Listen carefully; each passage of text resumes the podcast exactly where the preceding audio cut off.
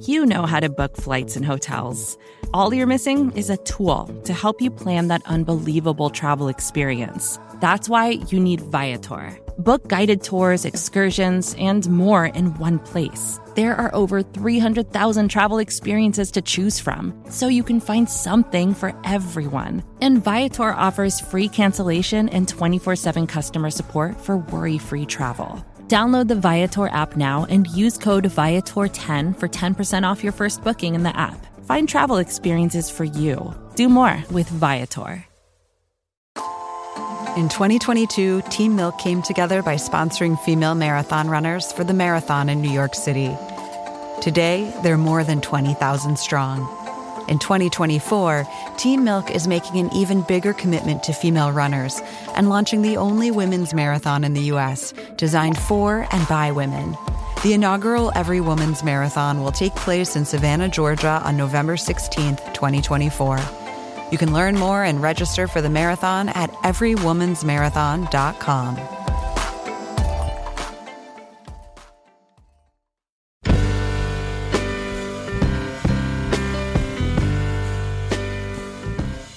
Hello, and welcome to the Longform Podcast. I'm Max Linsky, and I'm here with my co hosts, Evan Ratliff and Aaron Lammer. Gentlemen, hello. Good afternoon. Hey guys, it's really beautiful outside. Here, here we are in a tiny dark room. Yeah. Uh, who'd you talk to this uh, this this podcast, Evan? I talked to Nancy Jo Sales, who is a writer for Vanity Fair. Uh, a lot of people will know her as the author of The Bling Ring, upon which the movie of same name is based. And uh, but she's she's done a lot more than that. She's done a lot of celebrity stuff. She's also done a lot of youth culture writing and all the way up and down investigative reporting. And I will say that it was extremely fun just to go back and read a lot of her stories. That's what I did this weekend. Yeah, Nancy Jo Sales, like early Nancy Jo Sales New York Magazine stuff is so good. It's so good. Uh, if you want to go back and have people reading about your life, you might want to start a newsletter with the good people at Tiny Letter. Um, they make a very simple email newsletter. You can get up and running in a few minutes. Uh, we thank them for their sponsorship. Thanks also to Squarespace, the all in one platform that makes it fast and easy to create your own professional website or online portfolio. For a free trial and 10% off, you can go to squarespace.com slash longform and use the code longform9. Here is Evan Ratliff with Nancy Jo Sales.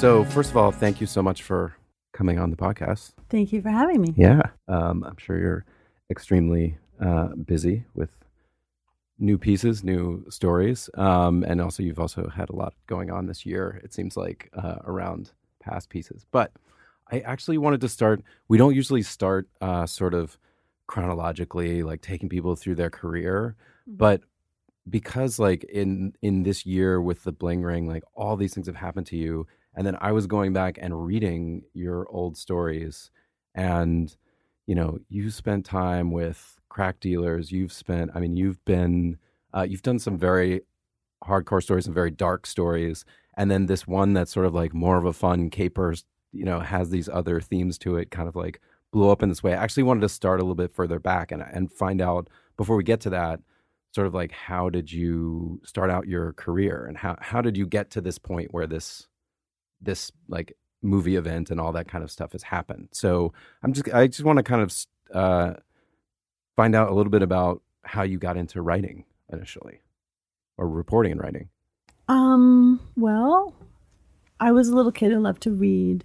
You know, I always read tons of books. I have, you know, thousands of books actually in my home. Mhm. These shelves that I had a friend build up around the. They run around the length of the top of my apartment because I just I can't ever part with them. You know, so And you live in New York, so there's a limited space to expand so into. Probably. That's also how they do it in Amsterdam or in Holland, is that they store their books up on high. So somebody suggested that to me, and it seemed a good save because I always had these keeper storage units where I just had these mm. boxes and boxes of books, and that was stupid because you can't look at them and you can't, you know. Sometimes in, when you're writing things, something will occur to you, and, and you think, "Oh God, yeah, that that makes me think of that book that I read, and I want to pick that up and look at it." So I like having them around. So I just always read a whole lot and wanted to write something. I didn't really know what, but I went to uh, Columbia eventually in the writing program to write, you know, fiction. And I always wrote little stories when I was a kid and tried to tried to do that, tried to write novels, but you know, I I didn't have uh, family support financially, so I had to make a living.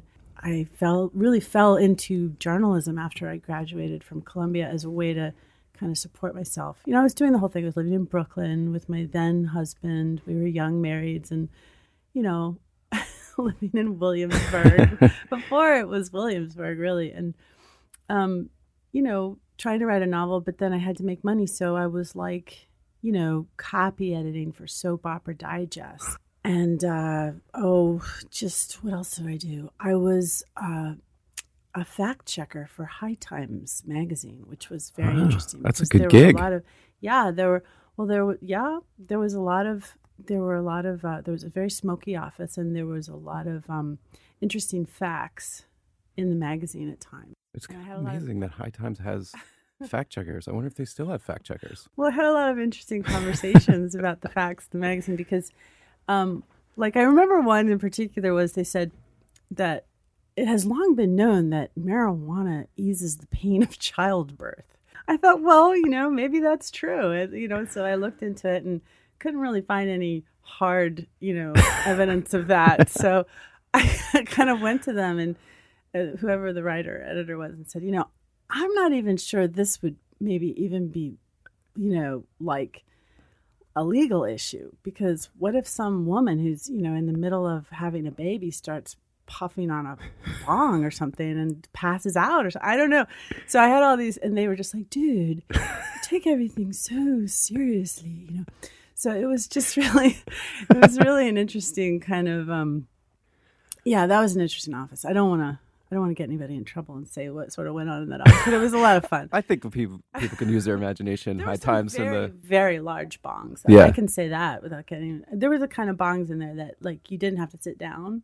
the stand up bong. Did, do you know they they have the best uh, softball team? They're like High Times is known for having all these magazines play softball against each other, and High Times is like far and away they win I every year. That was true even back then. And Yeah. I think that they, uh, yeah, I think that they were really into softball more than maybe fact checking. But Yeah. um, it was a fun place, and so I did all these things, and I did all these things, and was just trying to write my novel, which was terrible. I look back on it now. I kept it just to, you know, shame myself every now and then. I look at it, I'm just like, oh dear God.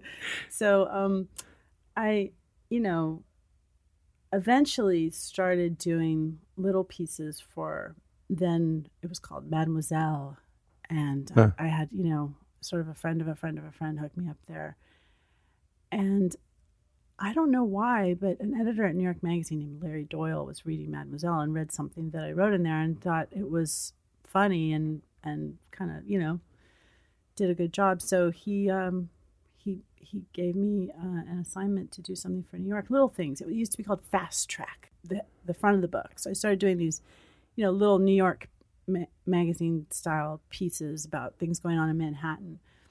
And I remember I interviewed Quentin Crisp at one time, and that was really cool. He's such a great, such a great character, such a great New York figure.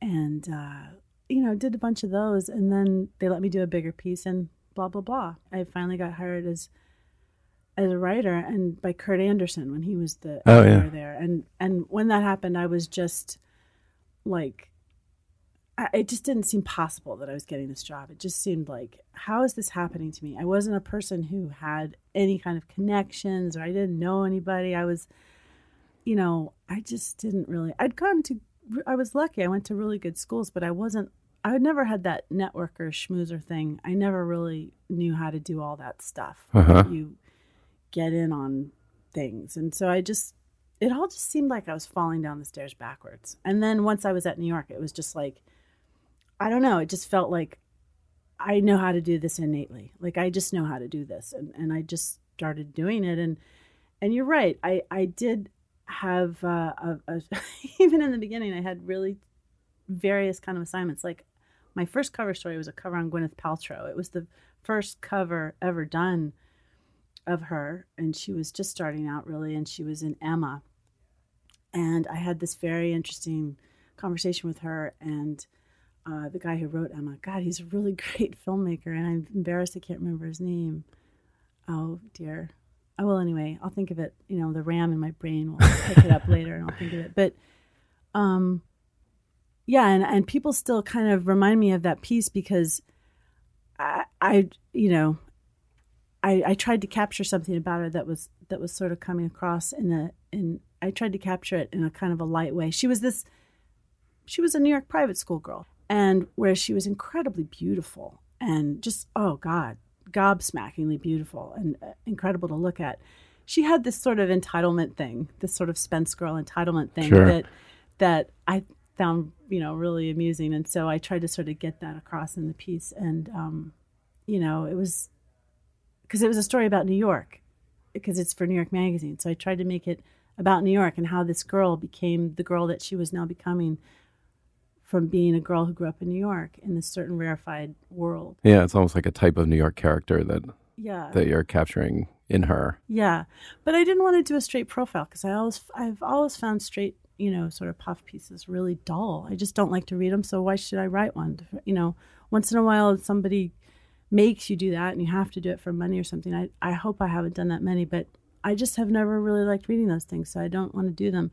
So I started talking to her friends from private school Uh-huh. and got some interesting stories about what you know young Gwyneth was like, and um, not not like you're trying to, you know, not like you're trying to uh, undermine the person, but you're trying to really find out who this person really is. Because when they sit down for you with you for uh, an hour or whatever to do their cover story profile, you're not necessarily seeing the real person, especially now when you get such limited time with them. But Yeah, I was I was wondering about that. I mean, if because some of the some of the profiles, I mean, some of them are, have been are are from earlier in your career, but sometimes it seemed like you got incredible access, the likes of which you would never get today at that time. Uh, and then sometimes it seemed, and then but you also have sort of right around ones like like there's a Leonardo DiCaprio one. I think that was a New York one, actually, that's an or was that intentionally you didn't want to talk to him? Well, no, he was out. It was right after.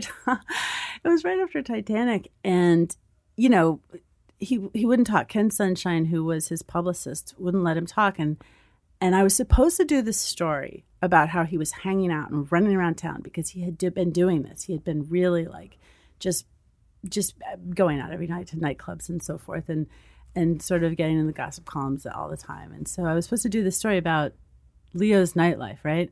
But I was not getting lucky. I was not finding him. And I think that his publicists and handlers had probably told him, you got to chill out and, and stay home a little bit because people are talking about you. So he just was not around.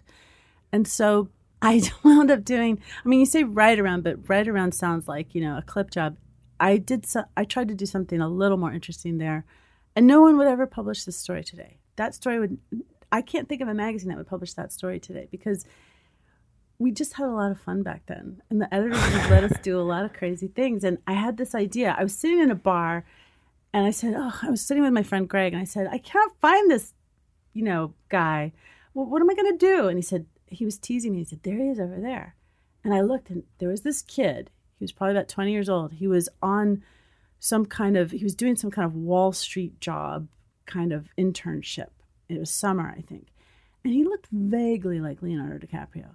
And I said to him, I said, Would you like to be Leonardo DiCaprio for a night? He's like, Sure. You know, he was from the Midwest or something. And so um, I did this thing that a lot of people I think have done since, which is I pretended I was with him. I got a limousine because I really, the point of the piece is what's it like to be Leo? So we got this Leo kind of impersonator. I, I used to be friends with this very large man who went by the name of Brick, and we pretended he was the bodyguard. And then I got Catherine Mann, who's a, a really great photographer, to pretend to be a paparazzi. And we went around town, but it was all sort of like on a budget, you know. So like the limo had a dent in it, and the driver had an accident. I'm not kidding. I'm not. It's really true. And we went to we went to Planet Hol- but we went to Planet Hollywood because he uh, was apparently in talks at the time to buy it or something. So we're in there, and I, I kept saying things really loud, like, "So Leo, what's it like being Leo now, Leo?" And and people were sort of looking like, "Oh my God, there's Leonardo DiCaprio! Oh my God, it's Leonardo DiCaprio!" And like Catherine's taking pictures, and and um, people are just getting really excited and it got a little scary. And the publicist for the restaurant, who was like up in an office or something, came running down. It was night, but she was there and she said, You know, um, Keith Barish would like to fly out his, with his helicopter from Long Island to talk to Leo because they were talking about buying the restaurant, you know. So I said, "Oh my God, this is getting out of control. We got to get out of here." So people are like swarming us, like swarming us. He did, the kid had a had a, a baseball cap pulled down over his eyes, and my friend Brick was like, "Get out the way! See what you done to Leo? Now he wants to leave." You know, and so we're like, we're we're like trying to get out of there. my favorite moment was these little fourteen year old girls came over and looked up really really close into his face and said that's not Leo. and so then we are like running out to the car and everybody's like throwing themselves on the car and taking pictures. It was really it and then the great, you know, line which you gotta use as the last line, the kid and he gets in the car, he says, I don't like being Leo anymore. the, the beginning he really liked so anyway, all these stories, I mean, it's all by way of saying I've always tried to not do the typical celebrity profile, but at the same time in New York I wasn't just doing those. I was also doing investigative pieces. I mean, that's that whole era that you're you're bringing up is also when the so-called prep school gangsters pieces started, and um, those were just you know th- those were like sort of life-defining pieces for me because I had I'd never imagined you know that this kind of thing was going on, and I don't think anybody else had either. Now it's sort of now it's sort of known. I mean, people sort of know that that kids you know are are having these crazy lives and acting out in these these insane ways and stuff. But at the time, it was really a new a new kind of world that people were being introduced to, and it was very very exciting for me to sort of get onto it. And and I had a lot of sources that I I went back to multiple times because we did kind of a series. We did yeah. School Gangsters, which was about if you haven't read the articles, it's about um, not just i mean the the sort of stereotype is white kids into gangster rap who like quote unquote want to be black. But that's not really what it was about. It was a much more layered and complicated thing to me. It was about how hip hop culture was you know really changing our culture yeah. changing society and changing our language. In good ways uh, in a lot of really good ways. A lot of really interesting friendships were being formed and and it was this incredible I mean, New York at that time was a lot of fun. It was a, it was I had a lot of fun. It was like Cotton Club. I mean, you would go into Life Club late, you know, late on a Thursday night when and some other kids I did a piece on Justin Sean and Richie Jusky, the DJ, Richie Akiva, who now owns One Oak and Butter, and Sean Regruda, who's a filmmaker. They were just kids back then, and they were running these amazing parties at Lot 61 in Life. And you would walk in, and it would be like, choom, choom, choom, choom, where the hell am I? God this is amazing. It's Mariah Carey, Derek Jeter, you know, Andre Harrell, Russell Simmons, Puffy, as he was known then, um, Jay Z, you know, and these beautiful, beautiful kids hanging out at these tables, dancing, singing all those lyrics to all these hip hop songs. And it was just like, it was just such an exciting kind of world for me to report on. And I did a bunch of stories on, on the, on the mixing and the changing nature of things and, and while sort of typified in a piece I did on Donald Trump. It was about Trump, but it was about the night he spent at Puffy's 29th birthday party at Cipriani's, where, you know, that's a that's a historical moment um, in New York social history, just like the black and white ball of Truman Capote or something. It was it was this incredible room where you had like uh, literally royalty and then like heavy D. Right. You know, it was just this it was just this incredible moment and um yeah, those were the days.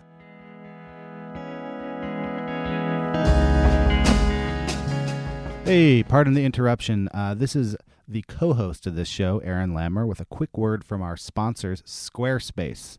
Uh, Squarespace is a really simple way to get a website up and running from scratch. Uh, I used to make websites for people and it nearly destroyed me.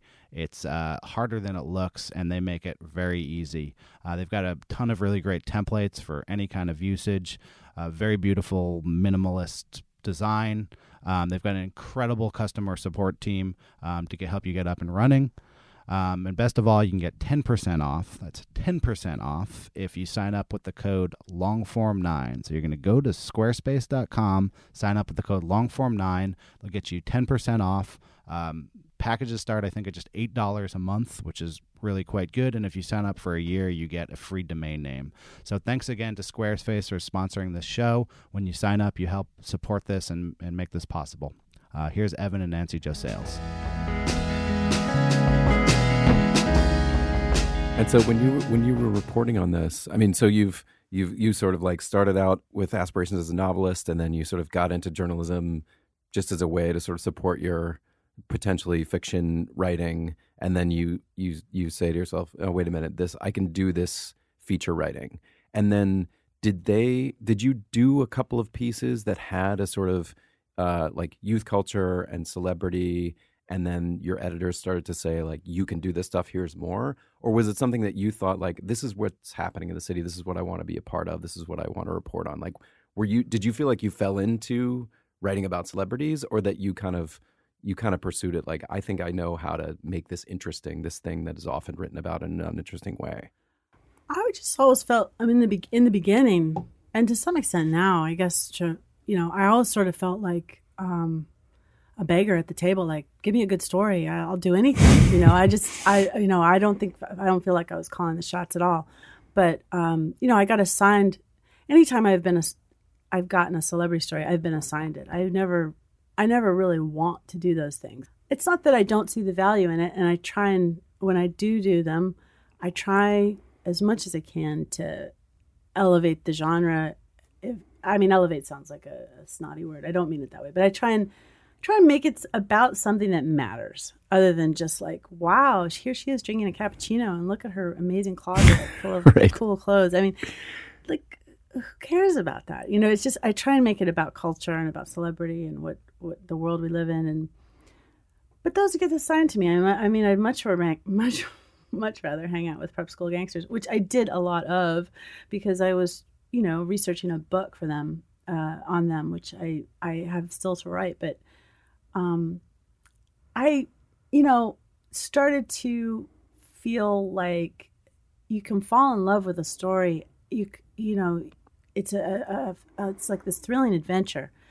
Um, you can fall in love with a story. You can, and really, it's it's sort of a, a thing like falling in love with a person you can fall in love with these stories and um, not that you lose objectivity or that you you can't see well just like with a person sometimes you fall in love and you you think they're pretty much of a jerk but you're still in love with them you know you I, that started to happen to me i started to have stories where i was like in a passion about them and it's um just felt this sense of adventure and excitement about finding out new things and and and meeting people that I I never would have met in my normal life. And did it come naturally to you to spend uh to be able to spend time with with those people and I mean oftentimes like in the prep school gangster story, I mean you're really out with them while they do what they do on many occasions in that story.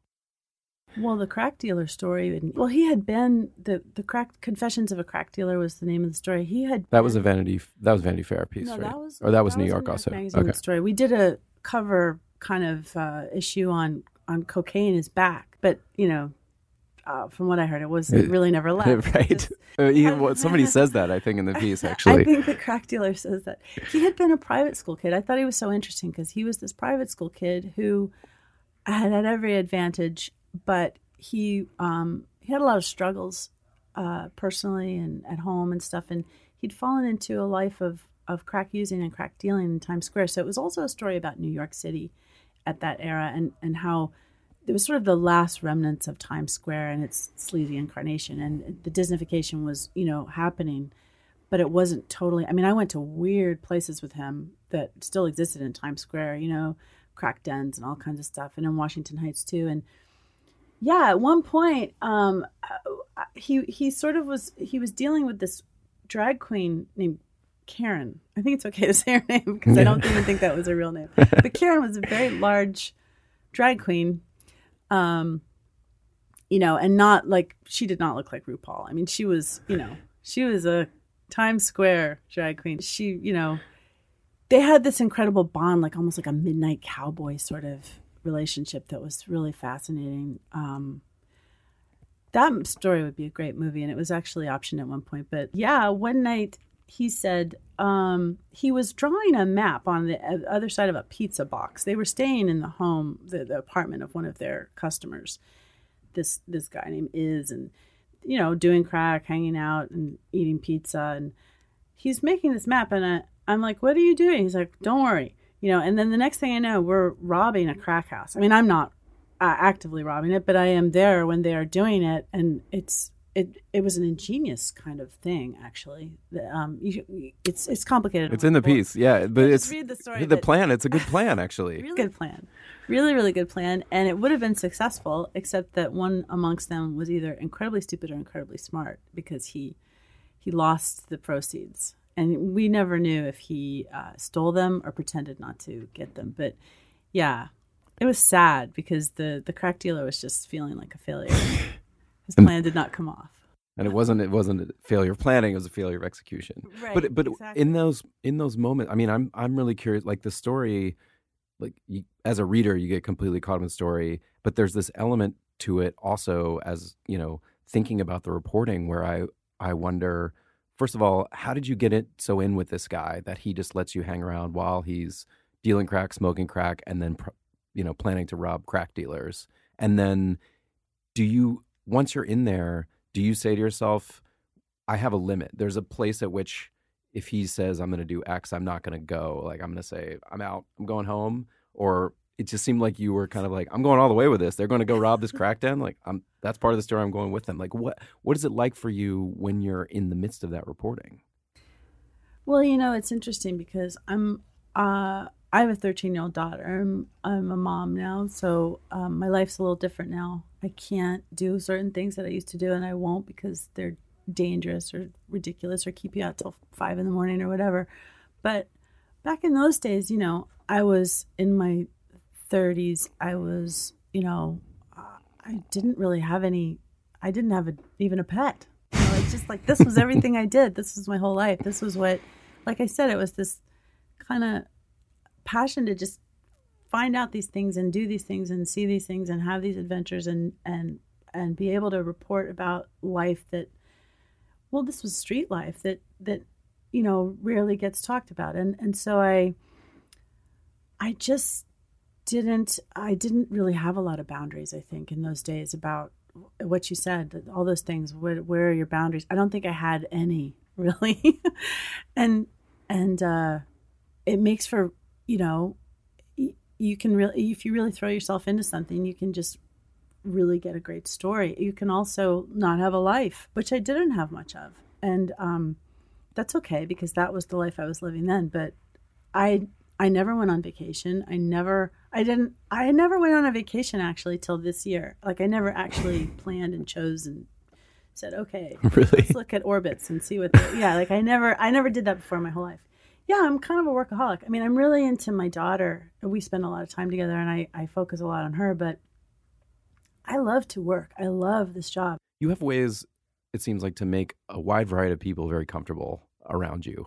And i wonder if that's something that feels like it comes naturally to you. Like you can hang out with an 18 year old kid who's driving around new york and you can also go into a poor black community in Bel- Belle Glade and kind of like chat with people there. Like is that something that you feel like you've honed over time or is that something that you feel like that's that's what i can do i'm i'm i'm good at at approaching people You know, it's funny because um, I think it's just my personality. Like, you know, every reporter has a different kind of personality and the way that you approach your reporting and, you know, apply your personality to this process of getting people to talk to you is everybody is different and everybody does it. I think it's it's based you can't really learn it. You see, that's the thing. I didn't go to journalism school, but I wonder how they teach that because I don't think it's something you can teach. I think it's like it's just how you are with people. And people have different ways of doing it. Not everybody is um you know, somebody who's really great at getting people to talk is George Gurley, who who used to work at the Observer and now works at Vanity Fair. mm-hmm. And his pieces are always so startling because um, people just like don't tell him all these things. Well, George and I are, could not be more different. He's, you know, I'm this, you know, sort of funky ass East Village, you know, big old red hair thing, and he's like this preppy guy with, you know, this kind of reserve. So why why does he have this skill? And if you say so, I have the skill. I don't know. I I don't know. It's like this thing that you can't really describe. Like when we were before this interview started, we were talking about like, well, how do you explain these things? You can't really explain it. You just are who you are. And when kids or young people or journalism students a- approach me through my website or whatever and want to talk to me and say, well, how do you do what you do? I just the only thing I really say to them is like, just be yourself. You just Yeah. gotta be yourself, and and and and be interested in what in these people and what you know people um people respond i think to feeling like someone excuse me so i think they respond to feeling like someone wants to listen to them. That sounds so simple and straightforward but they just want to feel like someone cares and is listening to them and wants to hear what they have to say you know? I never go with questions or i never write out questions. I just do a whole lot of research about what's going on and then ask the questions that anybody would ask if they want to know what's what's happening and what how does it affect you and how do you feel about it and what do you know about this and what do you know about that? And you don't you, you don't need to like write out questions if you really are up on the thing in your mind you know? I mean maybe a few little notes here and there. So you try to like if you go into one of these celebrity situations, do you try to read all of the celebrity profiles so you sort of know uh, everything you need to know about what they've been what's been written about them before, or as opposed to like trying to go in cold and say like I'm going to treat this like I don't know anything about this person and really dig into them that way. I mean, obviously, you have to have a certain amount of, you know, a certain amount of background on these people, but not. I don't. I don't do too much. Just enough. Mhm. And also, you know, you have to know the basics, of course. But are you talking about? A, you're talking about a celebrity profile? Yeah, I was. I mean, like, I mean, you sort of famously wrote this early profile of Paris Hilton or the Hilton sisters, like before they, or right when they were sort of on the edge of becoming like this huge cultural phenomenon. And again, it just seems like you're like hanging out at their house and uh, in the Hamptons. Going into that, uh, it, it's just sort of surprising as a reader, maybe that you they're sort of letting you just kind of like be Well, there and actually- kind of like do the Actually, Kathy Hilton, Paris's mother, told it's in the piece. I think told me at one point, you know, if you ask any questions that we don't like, we will have you removed. she was had security. Yeah, yeah, she- I yeah. said, oh, okay. Uh, that was an interesting. I mean, Paris. There really was nothing to read about Paris before that because that was the first piece that was ever done on her, and I had never actually heard of her. yeah She was um, once I, you know, once I knew that I had the assignment, and I started asking kids about her, kids in New York who I still had a strong connection with because Uh-huh. of the all the prep school gangster type stories. Kids knew her. Kids in New York all know each other. All know each other. so they Public- go out to clubs and things or they from the street, Oh. from parties, from school events, from sports. New York schools, public and private, are it, it's like a world. They're very connected to each other, and of course, they all knew Paris because she had gone to Dwight. Dwight is a private school on the Upper West Side. She'd gone to Dwight briefly, I think, and then left. Um, and uh, yeah, kids kids knew all about her because they the family had been living in LA and then they moved to, to New York City, and so but I I had really she wasn't really on my radar or anything. She was um, Graydon Graydon Carter uh, had an editor at Vanity Fair get in touch with me, and I was still working at New York Magazine and said, um, you know, Graydon wants you to do this piece on Paris Hilton, and um, wow, okay, I'd love to do a piece for Vanity Fair, of course, but New York Magazine. They were very competitive at Uh-huh. that time. I don't know how things work now, but at that time, because I see that their writers are much more, you know, they, they write for a whole lot of people and stuff. But at that time, they really, they really were very. Uh, they didn't like me to write for anybody else unless it was something really outside their genre. Like I, I was doing work for Vibe Mhm. and stuff, but um, they said no, you can't do it. You cannot, you cannot write for Vanity Fair. And um, so Graydon said, "Okay, I'll hire you. Come work here." And wow, okay, that sounds good. I was I was eight months pregnant, and uh, I had this, you know.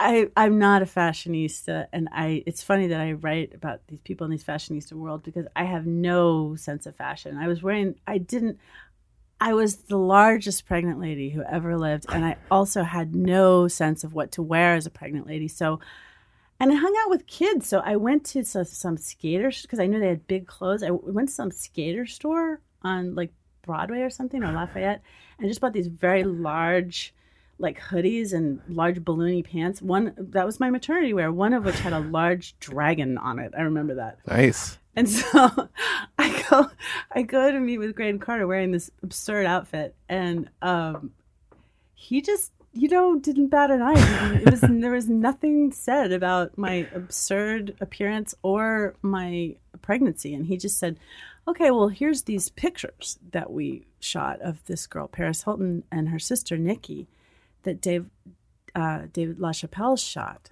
Great photographer, one of my favorites also. And we've been paired a lot in, in pieces, and, and so have I with Harry for different reasons, I think. But um, so I look at these Par- Paris Hilton pictures, and I'm like, wow, oh my god, who is this girl? I mean, she was she's taken off her top and like giving a finger to the camera. I mean, Paris seized her moment in a big way. Uh. You know, uh. she she really knew that this was this was her moment and they did this incredible shoot. And then, uh, you know, of course, you know, the whole thing, it's like the whole thing about Paris, okay, she was this girl who was just like hanging out in nightclubs and, and came on Graydon's radar because I guess people who knew him were telling him about her. Um, but it, once again, the piece, if you read it now, it's really, it's really pre bling ring in a way. Mm-hmm. And it's interesting that she became a victim of the bling ring because it's really about fame culture. Yeah. Here's this girl. It's really about a girl who wants to be famous. For what? Oh, you know, whatever. I mean, like she just wants to be famous, and it was this thing that I had been hearing kids talk about. But they want to be famous amongst themselves. They want to be famous in this kind of cool underground way. Now they want to be famous to like people in Russia on Instagram who've never seen them before. You know, it's it's a whole different thing. But yeah, she, so it's really it really wound up being a story about this girl who wanted to be famous, and and also her family, her um, her interesting you know family and their their life out there in in Long Island, and yeah, it was a very tense and weird afternoon. And when you, so you started doing these these pieces for Vanity Fair, which is I mean New York's a big stage, but Vanity Fair is a little more national, and also in, the Hollywood world, I would assume is like a much bigger uh, thing. And do do you did you feel like when you do pieces about celebrities? I mean, I noticed in a lot of them that you're not either uh, laudatory and sort of like seem like you're in love with them and in love with the culture, nor are they savage in any way like a lot of times the people hang themselves uh, mm. and i but i wonder if they notice that you know like if they read the story and say like wow i to a certain reader they come off as like really vapid but they may not even notice that. This is a long way of asking like do you feel like you as a writer then get have gotten a reputation with people that when you go to do a piece they kind of know pieces that you've done and they know what you're about? Or is it all just sort of like vanity fair wants to do a profile they're going to send someone it may be you you know, it's funny that question about um, how people react.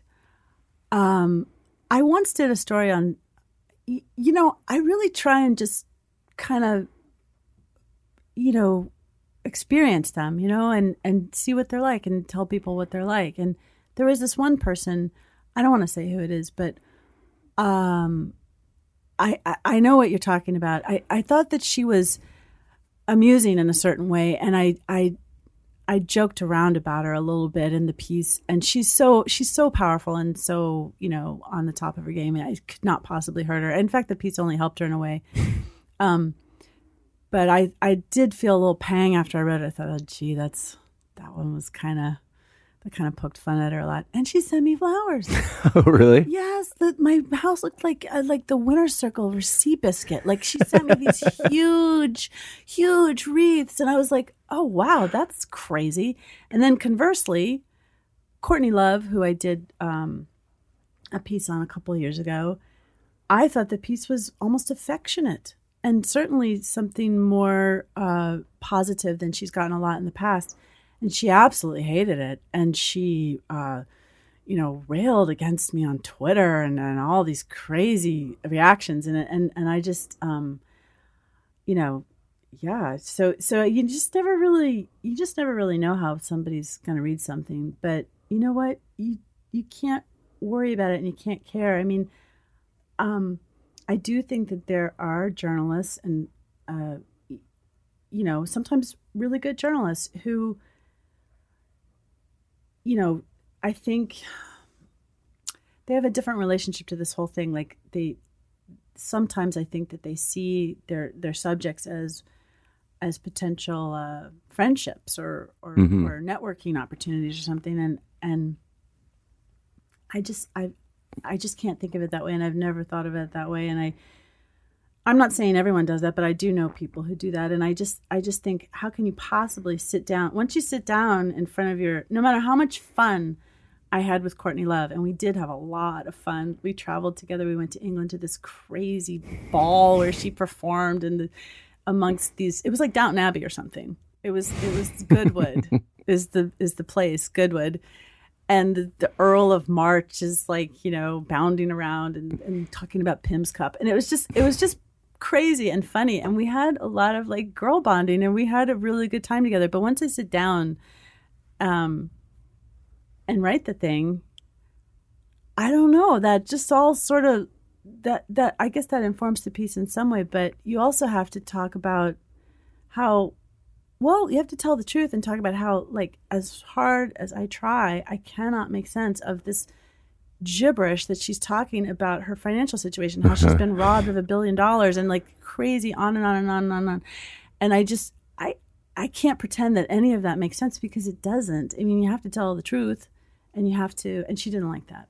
Yeah. Well, I mean, you say you have to tell the truth, but I think you're right that I mean, there's probably a certain type of in the same vein of a lot of people wanting to be famous, there's a certain type of writer who would get in that situation and want to ingratiate themselves with those people, whether to like have a life like that or just to have a proximity to there are journalists who have you know forged lives very much like celebrities from from their proximity to celebrity and some of them become celebrities and they have TV shows and, and, and, and stuff like that. And I'm not saying that that's wrong or bad or, or, or, or makes them bad journalists, but it's just not who I am. I mean, I, I just can't, I, I never, I never have ever maintained any relationship with any of these people and don't expect to because I wouldn't, I don't, I always feel weird at these things. Like sometimes they do like the pizza and then they invite me to a party or something and, you know, I don't want to go. I know I'll just feel weird. I'll, I, what am I doing here? I'm not one of you, and I'm. It's not that I, I, um, I don't think they're good people or look down on them or something, but that's not my world. You know, Donald Trump really loved the piece I did for about him for Vibe, although I mercilessly teased him. he just really loved it, and he, um, after that, was offering to come pick me up in his. He was with Melania already. It was it was just like you know friendly. Pick me up in his limousine, take me out to dinner, and he wanted to fly, fly me down on his private jet to Mar-a-Lago and see the Beach Boys perform. And I'm just like, I just. It's not that I don't like you, Donald. It's just that that is not who I am. I just don't fly around on private jets and go to Mar-a-Lago. It's not that I don't like you, Donald Trump. I do like you, Donald Trump. It's, something else.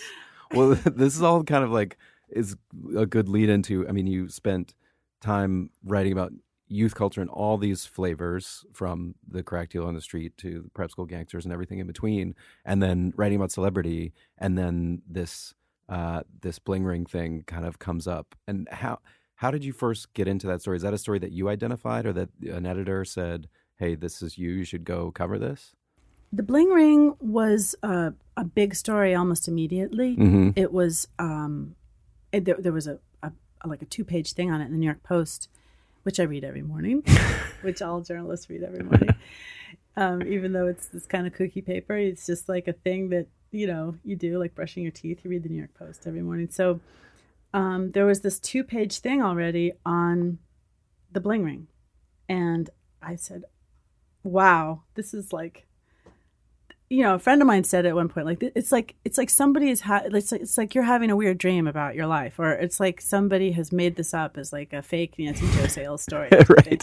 You know, it's just kids and crime and Paris Hilton and people that I'd done stories on. You know, um, were the victims. So it just seems so crazy, and also that that picture, that amazing picture of the two girls running out of out of the police station and they're they've got like their juicy couture sweatpants on and their UGG boots and you know their tattoos on their midriffs and they're they've got sunglasses on at night and this like like billowing like hair and they're all like you know it's just the whole thing was was just too perfect in a way so i i you know it was already a big story in the news i mean the details of it were not known yet but certain details were. I mean, the, the basic Yeah. outlines of it were known because Yeah. people had been arrested, so there were there were cops to talk to and there were lawyers to talk to and and so forth. And um, yeah, I just said to my editor at Vanity Fair, Dana Brown, "Look at this," and he said, "Oh yeah, you got to do that."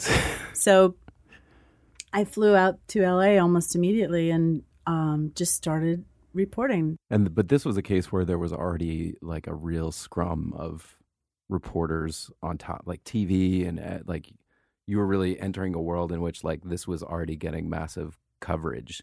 And how did you kind of like find ways around that or get? Because it seemed like you got access, even though that was true. Well, part of what the Bling Ring story became about for me was the story of the story because there was so much media interest in it and there was so much uh, media uh, opportunity for the people involved in which which they were all sort of into. Cops lawyers victims kids like people in the in the DA's office. I mean everybody was sort of into this whole thing.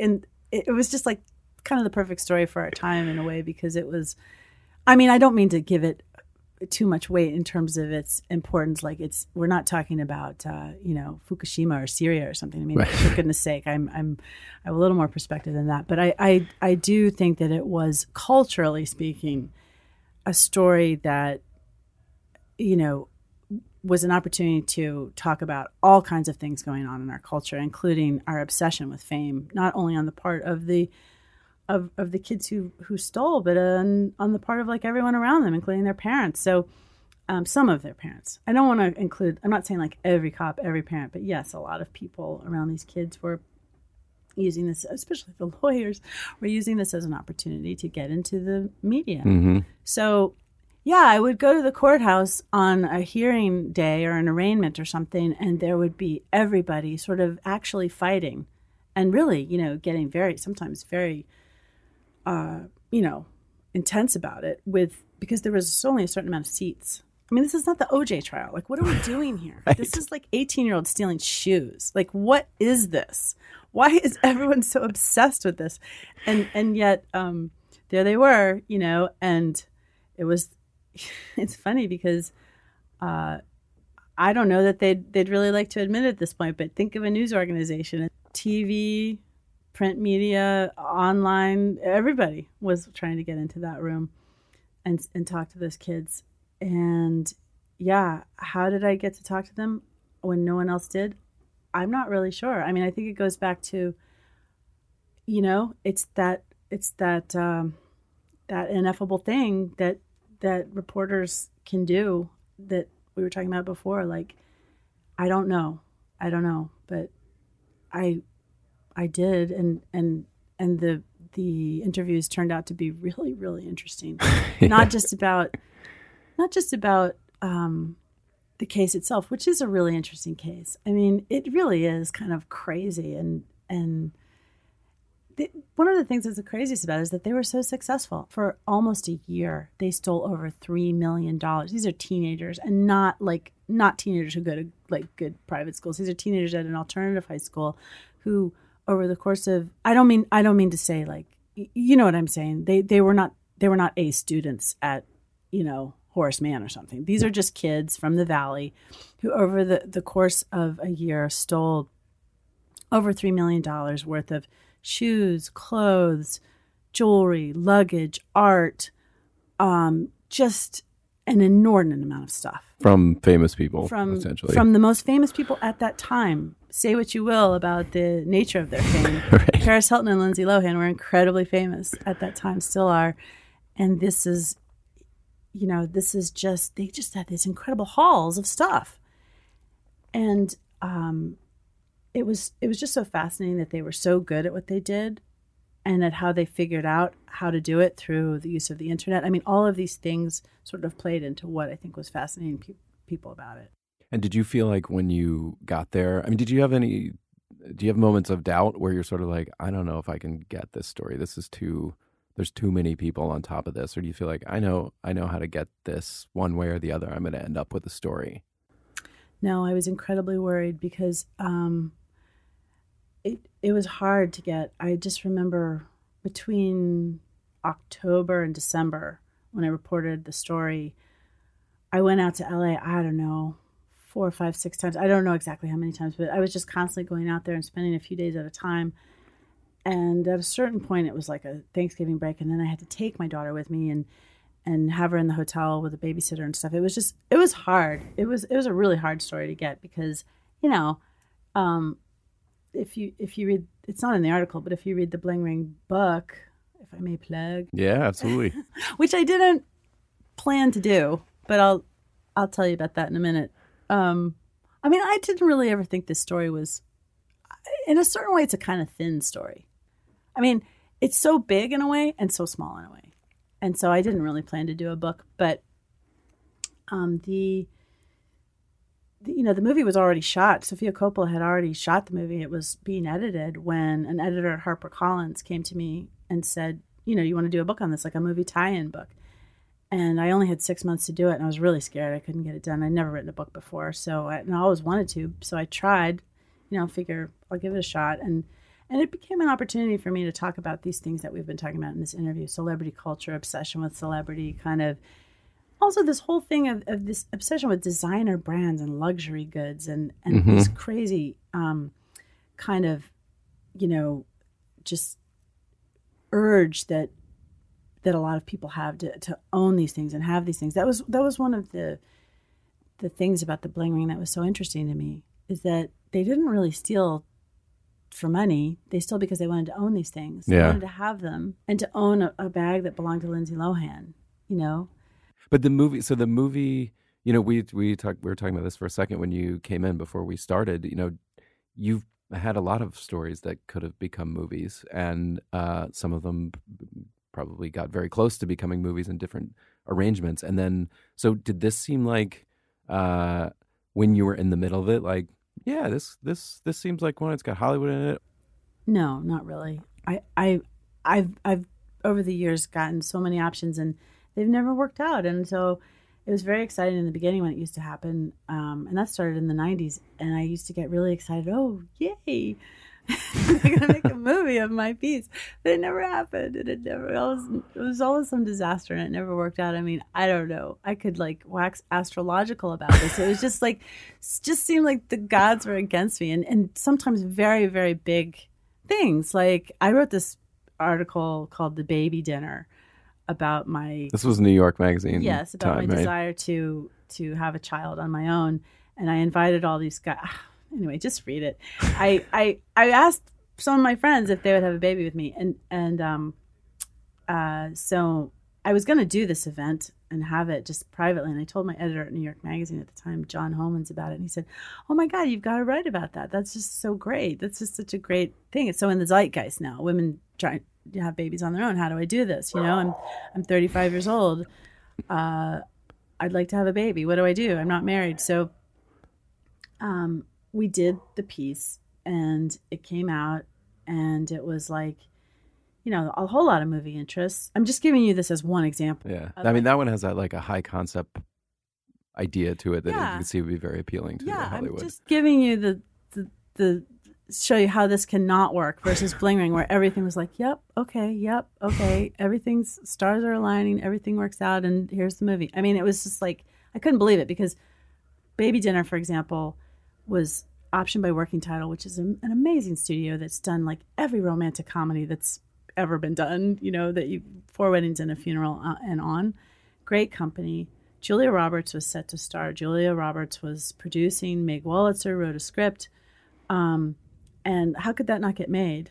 Especially when it being so in the zeitgeist. But I don't know. It's that it's that crazy thing that happens in Hollywood where things just get messed up and don't work out, and schedules and timing and this and that, and I don't know. And then for seven years, it was in development, and and it never got made, and eventually, it eventually was just dropped because by that point, a whole lot of other people had made "I'd like to have a baby" movies, and none of Mm. them did very well, including I think one by one with Jennifer Aniston, one with J Lo, one with oh, you know, oh, just all kinds of people. Heather Graham did one, Madonna did one, and just none of them made money. And so they were just like, yeah, you know, this baby dinner thing, it's kind of over. So that just didn't work out. And and I've had so many, really, so many situations like that. None none quite as as star studded as Julia, but So then you you sort of stopped uh, thinking of it as something that was ever going to happen or caring about it that when much. call me and say, "We're gonna option your story," I'm like, "Okay, yeah, whatever." I mean, I just I never think that it's gonna happen. So now this one has has happened. Well, it happened a lot because of Sofia Coppola and her her incredible um just her incredible ability to get things done and she's she's in a position where she can, you know, sort of like sort of like Woody Allen in a way. I think that she's an unusual person in, in Hollywood, especially for a woman, because women directors are few and far between, unfortunately. And uh, she's just incredibly good at what she does and also has an ability to do what she wants and she wanted to do this and she did it very quickly too And it's I mean it seems very much like a like a fun a fun thing to have happen, you know, with your story.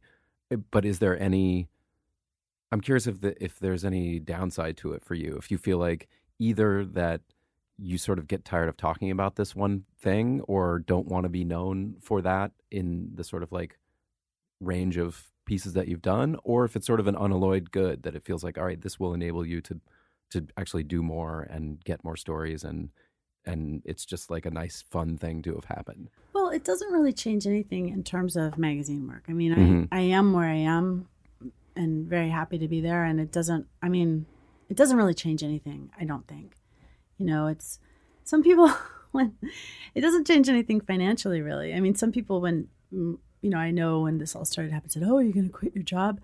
No. That's not that's not the kind of thing we're talking about. It's it's really not like that. It it um it's it's incredibly cool to watch the movie get made especially since i like the movie so much. And it was really cool that she used so much of my work like the yeah the dialogue the dialogue comes straight out of the Right. story Right. The transcripts uh, are are very much from life, and I think that she made a, a really great decision in doing that because she could see that this dialogue was so fresh and so funny and so alive and so revelatory, and she had these transcripts, and there's a lot that's from the article and there's a lot that's from the transcripts, but she, I love the film. I think it's just an incredibly fun ride and also very very dark and conveys you know, in some really similar way, my view of these things and and how I I view it as as as really kind of these trends. You know, it's a silly story in a way, but these these trends are are sort of really pernicious, and I think that she was able to convey that. And oh, and her images are just just so amazing, and I love the movie. So yeah, that's all really fun, but it doesn't really change anything. I mean, I'm still at the same job doing the same thing, and still trying to get good stories and it doesn't you know the one the one thing that it really did for me that was great was I got to write a book. I did it really fast. I don't think it's the you know it's the best book I'll ever write. I hope I think I can do better. I think it's I think it's a good book. I don't think it's a great book. I mean, I'll be perfectly honest. I think it's I think it's a good book. And I think it's a book about our culture now. And it's a book about I think it's a book worth reading about what's going on in America with kids and with our culture and stuff. But but what the what the opportunity to to do it has done for me is give me a chance to write another one because for whatever reason and thank you social media marketing of the bling ring which made it almost a brand it's selling incredibly well and that's just it that does feel good so the best thing about it is i get a chance to do another one do you know what the the next one's going to be or you you just ha- know you have that ability and you're now you're going to look for the for the idea for it I know what the next one's going to be, I think, but I don't have a, a deal on it yet, so I wouldn't want to say in case it changes Yeah. or something. But I know what I want to write about. I mean, I want to write more stuff about kids because that's really where that's really where my interest lies in, in in the main. You know, I didn't, uh, you know, I didn't ever think that um, becoming a reporter, I would be so interested in writing about youth or kids or children or anything. But I just think it's really interesting and so important. And also, like I said when I was talking about the the Sofia's you know use of the transcripts, teenagers are just great to talk to because they're like experiencing big things for the first time. And so their take on things is often very, very powerful and very true. And they speak without a filter and, and they're they're just great interviews and I love to talk to them. So has having a kid changed your view of how you do that reporting or what or those stories or even your past stories? Yes, a lot. Very much so. Um, yeah, I mean, I think that I, you know, I'm when I when I did prep school gangsters, I was 32, I think, and um, now I'm 49. That's a big difference too. Yeah, in who you are and how you see the world, and especially becoming a parent and stuff. It it changes how you're you know how, how you how you relate to kids and how you see kids and how you i mean i think i still talk to them in the same way in in that i'm just trying to talk to them as as as an equal as a person as somebody who's just interested in who you are but um i think my sense of like the broader picture and the the different influences going into their lives is is maybe a little more layered now and Mhm. that was what i was able to do i think with the bling ring book is bring a lot of that in because I can see from having a kid, I can see sort of the bigger picture in terms of how this all relates to oh what schools are like and what pop culture's like and how all these things affect these kids and what you know why a lot of the prep school gangster stories I'm really just like in the moment with them. Yeah, you know i'm just like right there with them. And um, now i think having a child of my own i can sort of look at the landscape and see really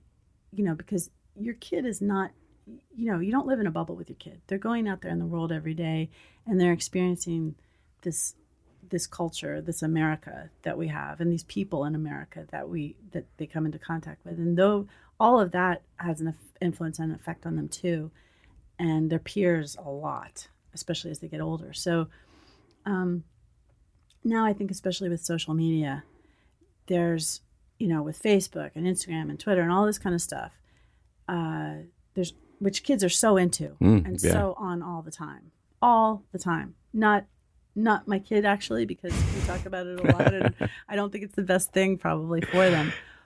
But she's dealing with peers who are on it all the time. And um, I just think it has a huge effect, and I'm I'm able to like think about those kind of things. I think in a more sophisticated way than I was when I was a younger person and was not a parent. So one more thing I wanted to ask you, and then I'll let you go because it's really nice outside. Um, you brought up the prep school gangsters piece again, and I was just curious. I mean, this is sort of in the vein of you know, do you keep up with these these subjects? There's a part in that piece where you say you literally write something like, "What will happen to these? Where where will these children end up? Where will these teens end up?" Like, and they talk about one. You know, some of them like we'll go straight. Like later, we'll go straight into legit businesses and things like that. And I'm just curious, like, do you know what happened to them? Yes, I know all of them. I still know them.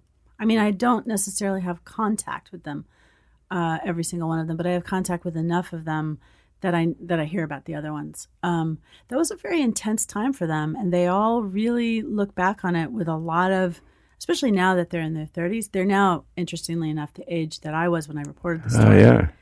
and a lot of them have reached out to me just recently and i think that it's because of the the time in their life they're coming to where they can really look back with some perspective so yes i do know and uh, you know i i don't want to say what it is because maybe i will eventually write that book about them that i always wanted to write and that will be part of it but i can tell you that what they said was right. Some of them went straight some of them didn't. Some are incredibly successful and have you know uh, you know have used the sort of criminal skills that they learned on this running the streets of New York back in the 90s to to you know become very successful businessmen. But um some of their lives are really ended up tragically Yeah. too and um you know in some weird way I miss them just just hanging around them that was a, a really really intense fun time Yeah. Well, that's a good place to to end. So thanks so much for for doing this. I really appreciate it. It's Thank completely you. fascinating. thank you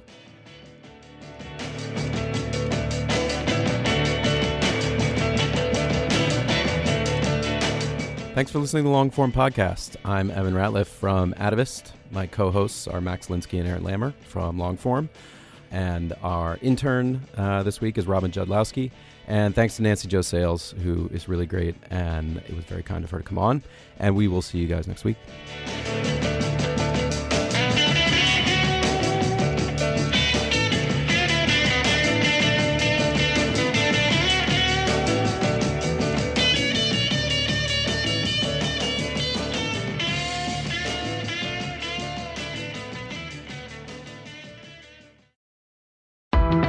Why do you run?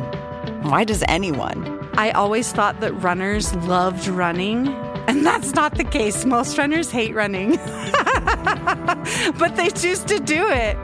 In the new docu-series Running Sucks, brought to you by Team Milk, Abby Ayers learns why women runners everywhere are driven to go the distance. It really is about taking my power back and proving myself wrong. Team Milk is about fueling women's performance and helping them along their marathon journeys. You can sign up now for the inaugural Every Woman's Marathon taking place in Savannah, Georgia on November 16th, 2024. Learn more and register at everywomansmarathon.com. More to dos, less time, and an infinite number of tools to keep track of. Sometimes doing business has never felt harder, but you don't need a miracle to hit your goals. You can just use HubSpot because their all in one customer platform can make growing your business infinitely easier. Imagine this high quality leads, fast closing deals, wildly happy customers, and more benchmark breaking quarters. It's not a miracle, it's HubSpot. Visit HubSpot.com to get started today.